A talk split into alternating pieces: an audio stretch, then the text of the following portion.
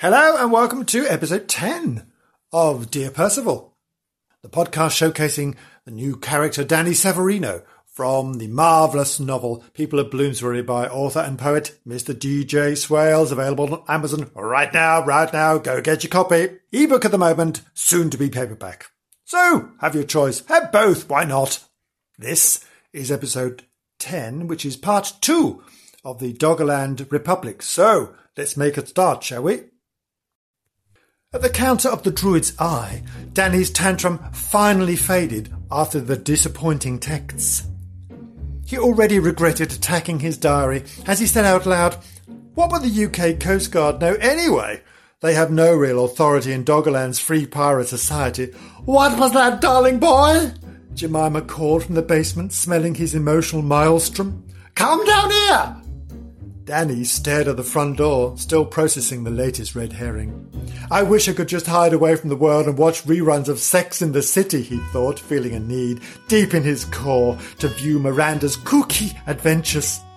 Missus Sorpressa had loaned him her D V Ds of the show on his last visit to A Midsummer Night's Coffee. Danny was emotionally shattered. His mind whirled, knowing he had five minutes left before he had to face the customers who were already mustering outside. Of all days, he thought, picturing the commuters rushing like ants through the streets of Bloomsbury towards the bookshop. As Mister Bootle had requested the day before, he had positioned the new stock of bottled love spells by the door, imported from the same Los Angeles New Age healer who was behind Sedona Naturals aromatherapy products. A handwritten instruction label penned by Mister Bootle said, "Pour the entire contents over your sleeping lover's body. We recommend that you warm the bottle first, in your armpit, your crotch, or behind your bent knees. Other orifices may be used at your own risk." Danny almost managed to smile.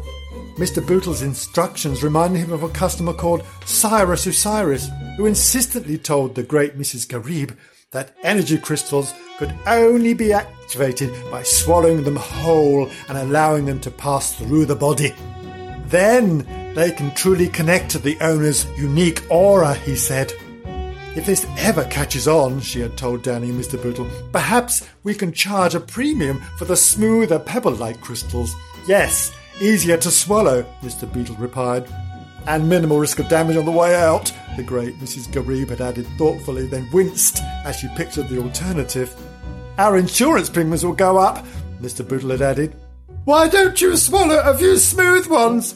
Dip them in butter first, Irish butter," Jemima called from the basement, both reading Danny's recalled conversation and mocking Mister Bootle's parents on Ireland's Dingle Peninsula. Snapped from thoughts of Doggerland disappointments, Danny wished he could go and soothe himself in the cave-like sanctuary of Missus Sorpressa's cafe. He could almost taste her wonderful coffee and her cakes that could lighten any mood. "I wonder if I should take the day off when she and Genghis Snell head up to Worcester," he thought. "I might tag along. I could do with a break. Plus, I heard the Worcestershire sauce is better when you buy it at its origin. Lee and Perrins apparently have an all-you-can-drink fountain of the stuff, and you can fill your own bottle to take home with you." Thinking of Genghis Snell, a local Bloomsbury resident, Danny wondered why Mister Bootle avoided him like a nemesis. "What's happening at Worcester?" Jemima hollered from below, causing Danny to shrivel inside. "That's Vesta Tilly's hometown. She was a fabulous male impersonator, the biggest star of her day." "I've never heard of her," thought Danny, his ears perking up. "Sarah Siddons from, was from Worcester too, a peerless actress of the eighteenth century. She played Hamlet by a barn on the High Street. The site is now occupied by Costa Coffee, with a death mask of a man called William Guise displayed on the wall. Say hi to him for me, won't you?" Keyboard clacking resounded as Danny looked up Sarah Siddons on the bookshop's computer. His face twisted with fascination, learning how Sarah had fainted at the sight of the Elgin marbles and by her renowned stage skills had been deemed tragedy personified. "There's an annual Sarah Siddons Prize awarded every year in Chicago, fought over by the cream of Hollywood," called Jemima. "Dan Keaton, Susan Sarandon and Meryl Streep arm wrestle for it every year. Oprah beat them all when she starred in Beloved, based on the book by Toni Morrison." Danny didn't believe a word from Jemima. but as he searched online, he discovered it was all true. One link to the dark web even promised pictures of the actresses fighting tooth and claw over the trophy on a Chicago sidewalk. I can come too and show you around Worcester, Jemima offered. Think about it. You won't have to buy me a train ticket. I will just float along beside you. I can take you straight to the death mask at Costa Coffee. You'll love it. Danny scooped up the pages he had rained on the floor from his ravaged diary, carefully flattening them out. They documented the many red herrings, sightings and searches for his parents. Some described his communications with various witnesses and police forces around the world, while others recorded his own expeditions bankrolled by a growing number of online crowdfunders from around the world. Patreon and GoFundMe dot com had answered his prayers, softening the impact of his huge travel costs. But the demands of his neurotic supporters threatened to become too much. They see themselves as my exalted patrons, akin to the Borgias during the Renaissance, able to influence and direct me to their whims. You're hardly Michelangelo, Mister Bootle responded in a pithy tone. Well, keeping them happy is now my third job, Danny told him. Some of them don't give me a moment's peace. They treat my life as a game of Dungeons and Dragons or some endless adventure novel with a selection of endings. I'm getting sick of it.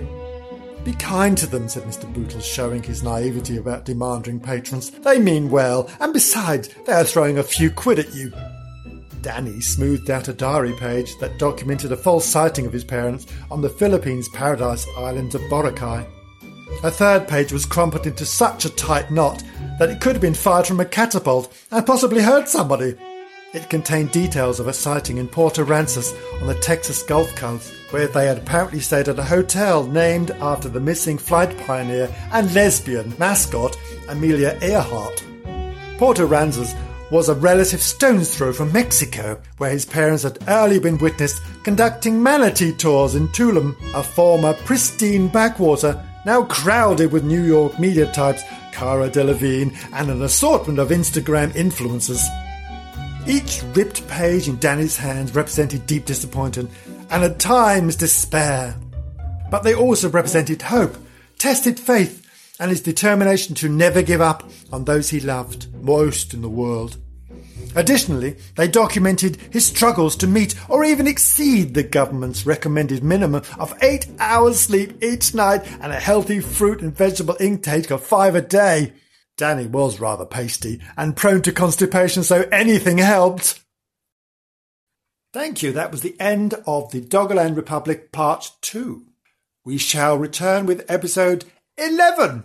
Very, very shortly. Thank you for listening. This has been Kevin Green reading excerpts from The People of Bloomsbury, a wonderful new novel by Mister D J Swales, author and poet. Um, the novel is available on Amazon right now. So go and get your copy, be it ebook or paperback, which will be available very, very soon. They're both marvellous. Go and get your copy right now. We will return, dear listener, very, very soon. So thank you for listening. Goodbye.